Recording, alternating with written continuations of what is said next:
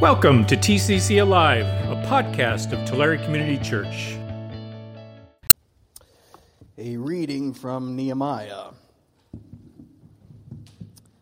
Then Nehemiah the governor, Ezra the priest and teacher of the law, and the Levites who were instructing the people said to them all, This day is holy to the Lord your God. Do not mourn or weep, for all the people had been weeping as they listened to the words of the law. Nehemiah said, Go and enjoy choice food and sweet drinks, and send some to those who have nothing prepared. This day is holy to our Lord. Do not grieve, for the joy of the Lord is your strength. Let's go before God in prayer. Father, open our hearts and our minds to hear your word and to receive that word with joy. In your name I pray. Amen. Well, uh, if you haven't been with us, we are in a series called The Off Season. This is kind of a time where TCC is in an off season, maybe in more ways than one. And we are acknowledging that, well, there's a season for everything, and we want to make the most of this. We want to approach this with purpose and intentionality, and we want to prepare ourselves for what God has in store for us next. And fundamentally, we want to grow. We want to grow. We want to grow to become like Jesus. And that's what we mean when we're talking about Christian growth. It's about moving away from worldliness and wickedness and sin and towards holiness and righteousness and godliness. It's about becoming more and more like Jesus. Well, this morning we're going to be looking at what causes us to stagnate in our growth, what stunts our growth. So, in the Gospel of Luke, among others, Jesus tells a parable. He tells a parable about a sower sowing some seeds. Seed is scattered, seed lands on different places, and they all have different meaning. And he's explaining this to his disciples, and he says this, chapter 8, verse 14. The seed that fell among thorns stands for those who hear, but as they go on their way, they are choked by life's worries, riches, and pleasures, and they do not mature. So life's worries, the the burdens of life, the difficulties of life, the things that we might call the bad things of life, that can choke us.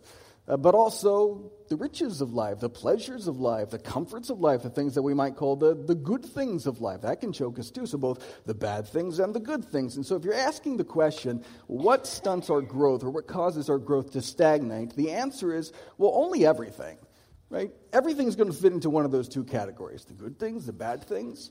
And so all we have to do is just avoid everything and we'll be fine. It's not going to work out probably too well. It makes me think of like when you first had a kid. In modern society, we have a kid and then we start baby proofing everything. Child proofing everything. You go over to the nursery there, it's all baby proof, it's all child proof. I can't open anything over there. And we get, you know, maybe a little bit nuts about it, but it's an eye opening experience, isn't it? Suddenly the world changes and you look around and go, oh man, the world is hostile, and human beings are fragile. You know, thoughts enter into your head that you've never had before, like, man, why do we make so many things with sharp angles? Right? It's an eye opening experience. And this is an eye opening experience, too, is that the world is hostile. The Bible's constantly warning us about the dangers of the world. James says this You adulterous people, don't you know that friendship with the world means enmity against God? Therefore, anyone who chooses to be a friend of the world becomes an enemy of God. John says in 1 John, Do not love the world or anything in the world. If anyone loves the world, love for the Father is not in them. For everything in the world, the lust of the flesh, the lust of the eyes, and the pride of life come not from the Father but from the world. Now, wait a minute. Aren't people in the world? Aren't our neighbors in the world? Aren't we told to love them? And this is John. Didn't he write John 3:16 for God so loved the world that's why it's important not to just read one Bible verse. You have to understand everything in its context. So he's using the word world here, right? Everything that's sort of in contrast to godliness, the things that sort of pull us away, pull us from godliness. And world's really not a bad term for it because it can be everything, it can be anything. Christianity's not up against cartoon evil. You know what I mean by that? Cartoon evil. In the 80s, there was a uh, cartoon show called He Man. I watched that. Anybody watch He Man? No? Oh man, you guys missed out. Well, He Man's foe was Skeletor. And Skeletor would say kind of funny things. He's like, he would say, I'm doing this for the sake of evil. Like he saw himself as the ambassador of evil. And that's sort of cartoon evil. In reality, it looks a little different. C.S. Lewis says this But in reality, we have no experience of anyone liking badness just because it is bad.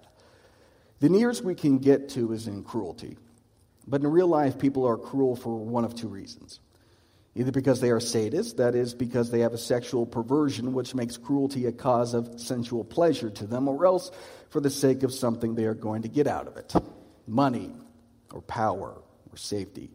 But pleasure, money, power, and safety are all, as far as they go, good things.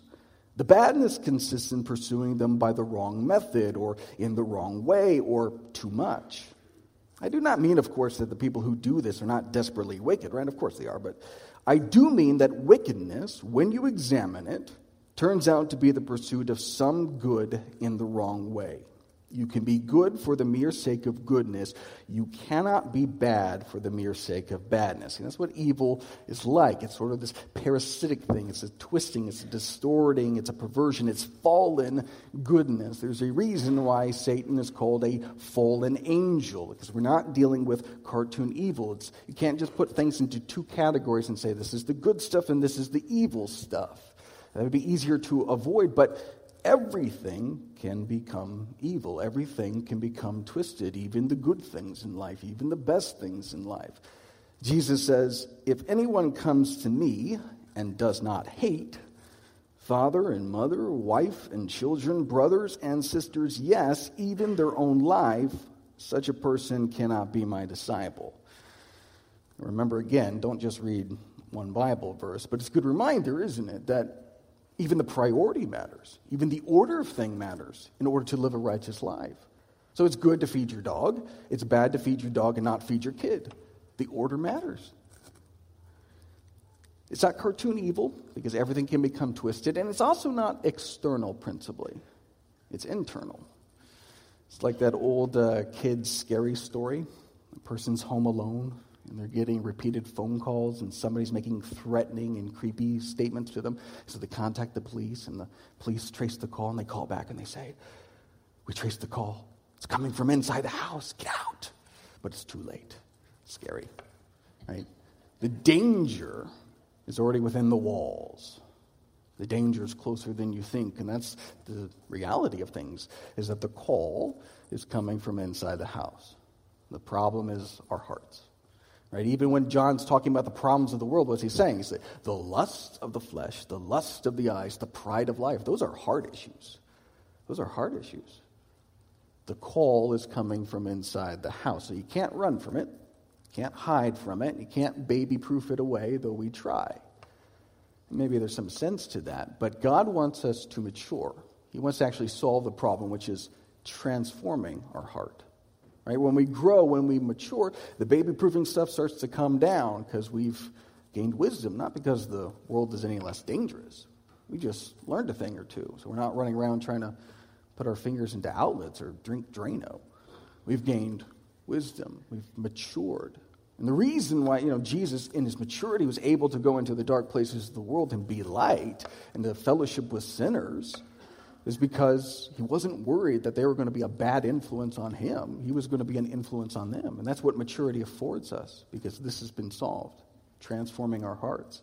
But because the call is coming from inside the house, everything that we come into contact with can be a stumbling block for us. So life's worries. Life's worries. That's I like that. It's like it's not even real. It's just in your head could be these small things, these trivial things. You know, previously in the parable, Jesus was talking about persecution and hardships and trial, you know, serious things.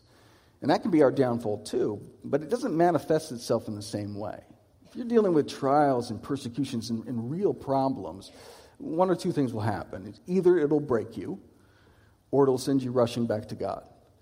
But that's not this.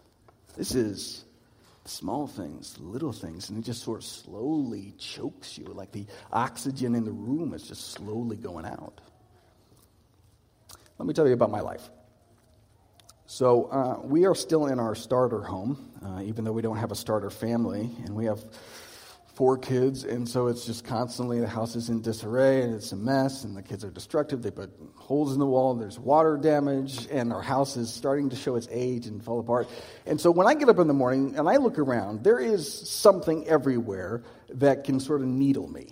It's just like get up and go, oh, look, the kids have made a mess again. I look over here and go, oh, look, the cat has been scratching on the door frames again. She started doing this. She's really destroying our door frames, and she never used to do this. She's just doing it in her old age, and we have a perfectly good cat scratch for her, which she doesn't use. Or at least we did have a perfectly good cat scratch, and the kids broke it. And I look over here, and the couch is tearing and it's falling apart. It's old and needs to be replaced. And I go over here to the kitchen, and I flip on the light, only the light doesn't come out because the switch is going out, and that needs to be replaced. And I go into the kitchen, and the kitchen table is bowing in the middle because it's old and it's cheap, and that just needs to be replaced. I'm like, that's it, forget it. Let's get out of here. Let's load up with the van, let's take the kids, let's go on vacation. And we do. And guess what? We got into a car accident. So now our van has duct tape on it. And so we're driving back home from our vacation in our battered up van into 100 degree heat, and our AC goes out in our house. So, anyway, how's your life?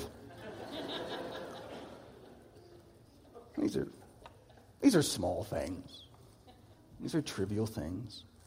Everybody has them right? Life's worries, the burdens, the stresses of work, but they can take our focus. They can pull us towards earthliness. They can take away our drive for God and His kingdom, can't they?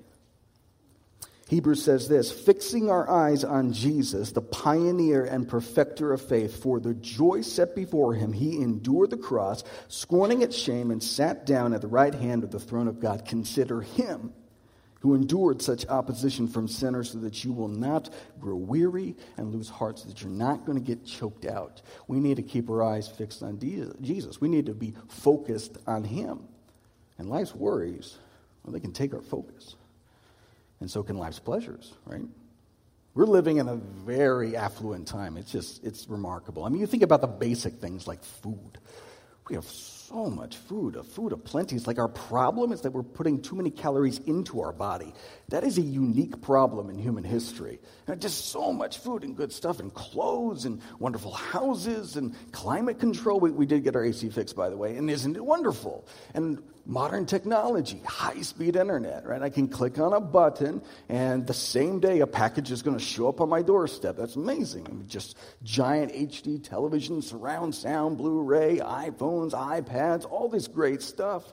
Like content, thousands of channels, so much content you can even consume it all. Like, streaming services. I like that with the you're watching an episode and it'll just end and go immediately to the next one and to the next one. Right? We're binge watching. You know, on Netflix, eventually, if you're watching enough, it'll stop and a prompt will come up and it'll go, "Are you still watching?" I like that. I like Netflix checking in on me, like it's worried, like it's you're watching a lot of this. Are, are, are, are you okay? Are you dead? Should we be calling an ambulance? You know, and you, and you have to say, no, Netflix, I'm fine. I'm just spiritually dead. Next episode. You know. But you feel that, don't you? Like uh, that we're just sort of entertaining ourselves to death. That we're just kind of getting lulled to sleep in the comforts of the world. You know, I've always had this sort of image in my head of this sort of like creepy demon, and he's just kind of cradling me. He's just sort of rocking me to sleep. Just, you know, shh, shh, shh, shh. Just go to sleep being choked, the oxygen in the room just slowly going out. And we're getting drowsy and we're dying and we don't even realize it. You know, I was, I was thinking about off seasons. There's different kinds of off seasons. There's a lot of different off seasons. You know, there's off seasons in hunting and agriculture and even television programming. But the one that probably comes to mind the most is sports. And so I was thinking about the really bad off season, and a name that came up was Albert Haynesworth. And to give you an idea about what kind of caliber player he was, uh, in free agency, he was given a $100 million contract with $40 million guaranteed to come play with the Washington Redskins. But then during the offseason, he kind of just blew off the offseason workouts. And when he finally showed up to training camp, he was out of shape and overweight, and he failed to pass even the basic fitness test. That is a bad offseason. And needless to say, his career in the NFL did not last much longer after that, and it was called actually the worst free agent signing in NFL history.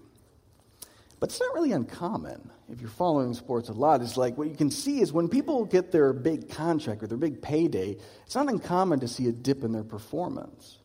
I mean, if you're going to be paid $40 million, whether or not you get on a treadmill, you getting on it?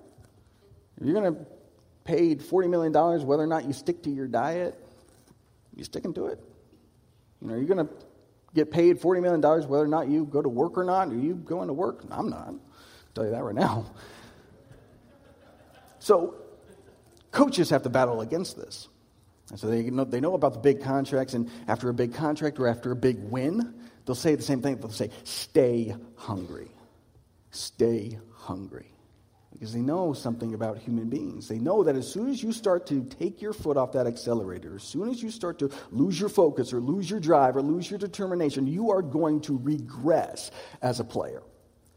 And the same thing is true for us because the natural current of the world and the natural current of our own hearts is to move us away from God. And so if you are not actively swimming towards God, you are drifting away. Maturity actually requires constant vigilance. It's work. It is. We are prescribed things to do in order to grow. This is a partnership that we enter into. So we work, God makes it grow. We work, God makes it grow. But we can get to a point where we go, yeah, I got my contract. I got my contract. I believe in Jesus. My, my salvation is guaranteed whether or not I read my Bible, whether or not I go to church, whether or not I worship, whether or not I give, whether or not I serve. I got my contract. And we can even get to a place where we start to think that a lack of hunger, that a lack of drive, that a lack of holy ambition is a virtue. We go, oh, I'm not hungry, but that's because I'm content. No, you're not. You're complacent. It's not the same thing. Paul says that uh, godliness with contentment is great gain, and that's true. But contentment without godliness is death.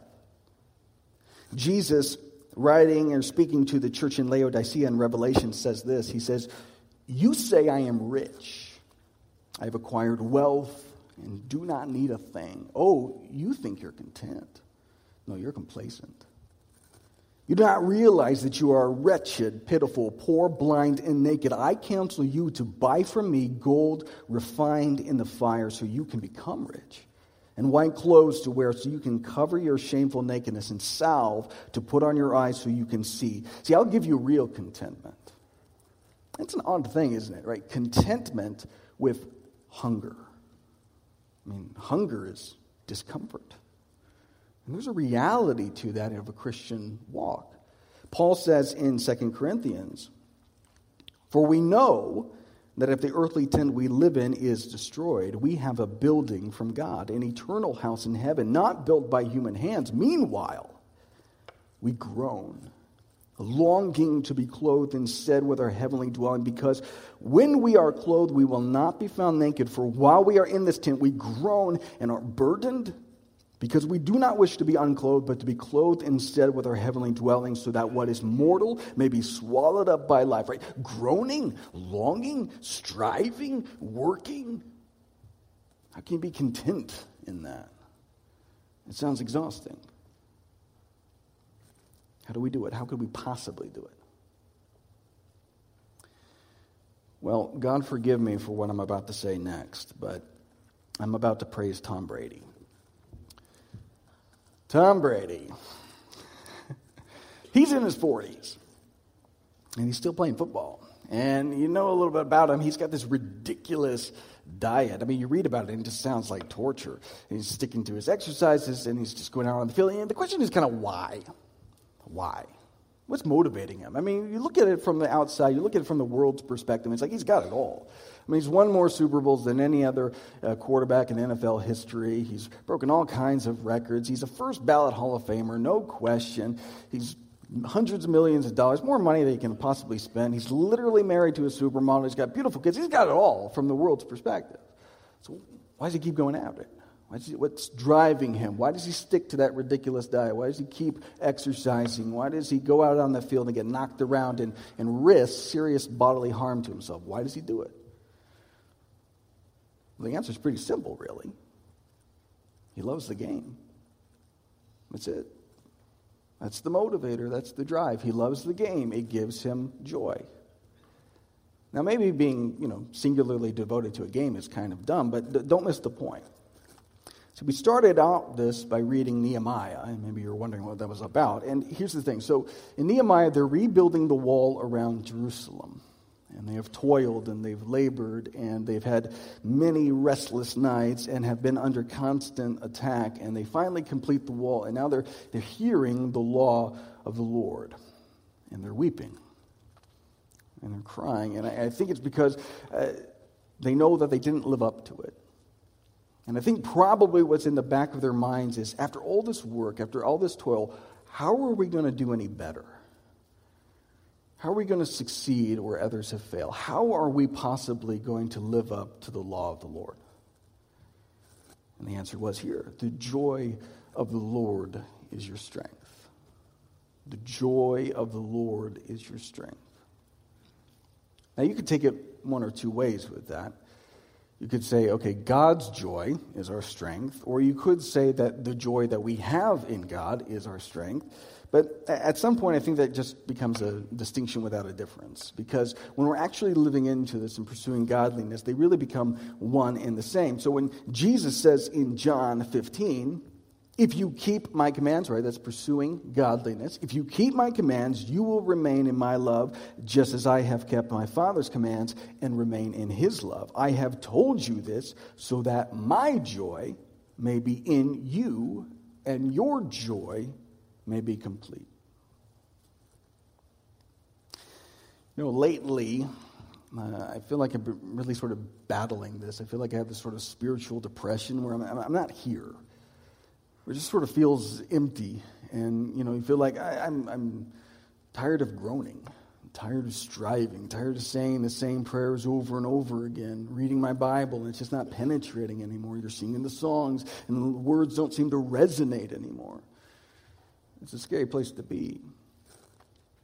Speaking to the church in Ephesus, Revelation says this He says, I know your deeds, your hard work, and your perseverance. I know that you cannot tolerate wicked people, that you have tested those who claim to be apostles but are not and have found them false.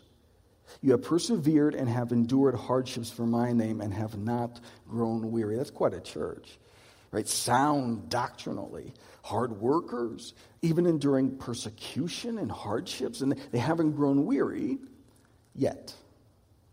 And I say yet because of what comes next.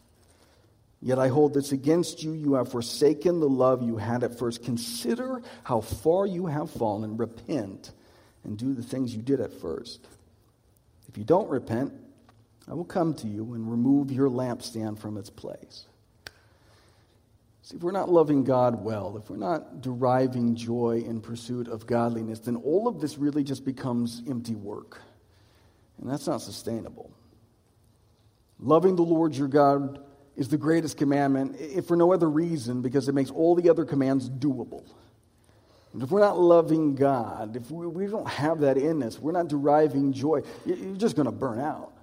So we need to get that back. We need to get that passion and that zeal back. We need to, and I think a lot of it has to do with remembrance, right? Remember the heights that you have fallen. Remember the gospel. Remember what God did for you. Remember who God is, right? Ponder anew. Remember anew. Love anew. Because somewhere along the lines we have taken our eyes off of Jesus, the author and perfecter of our faith, who for the joy set before him endured the cross. And the remarkableness of that statement, we've just become lost in life's worries or lost in like the life's pleasures and comforts. We've forsaken our first love and we've started to serve some other master.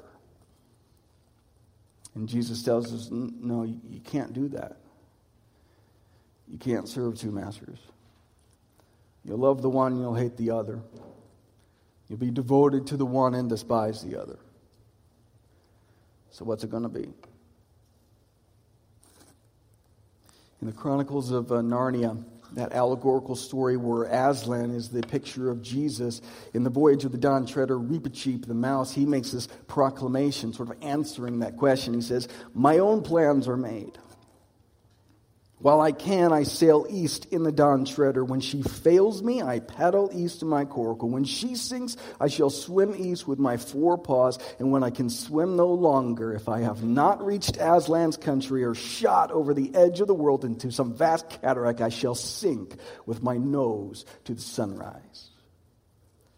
The cross before me, the world behind me, no turning back. It's quite an image, isn't it, right? That sort of singular devotion swimming out to God. I think it's a really good one because the Christian life can so often look like that. Is that we, we dive in with joy, swimming towards Aslan's country, and as we're growing and as we're maturing, we're getting out into deeper and deeper waters, and the earthly shoreline behind us is fading in the distance. But then something happens. So falter, start to waver, we start to swim back to the earthly shore. We just sort of become divided in our hearts and we just sort of sit there just treading water, just treading water. And God tells us, no, you can't do that. That's how you drown. So come, follow me. Follow me. Keep your eyes fixed on that horizon. Keep your eyes fixed on me. You don't think you have the strength, and you're right, you don't, but I do. And I'll be your strength, and I'll be your joy, and I'll see you through to the other side. Only don't waver. Don't look back to that earthly shore, and don't save anything for a swim back. But follow me. Come on. Let's go deeper. Let's grow. Let's go deeper. Let's pray. Father God, you are our strength and your grace is sufficient for us, and your power is made perfect in our weaknesses. Lord, let your power rest on us. Fill us with your spirit of joy. Forgive us for our divided hearts and our double minds. Help us grow. Help us mature. Help us to love you better and love you anew and hold nothing back. In your name I pray. Amen. Thanks for listening. If you want to know more about the ministries and mission of Tulare Community Church, visit us at tccalive.org.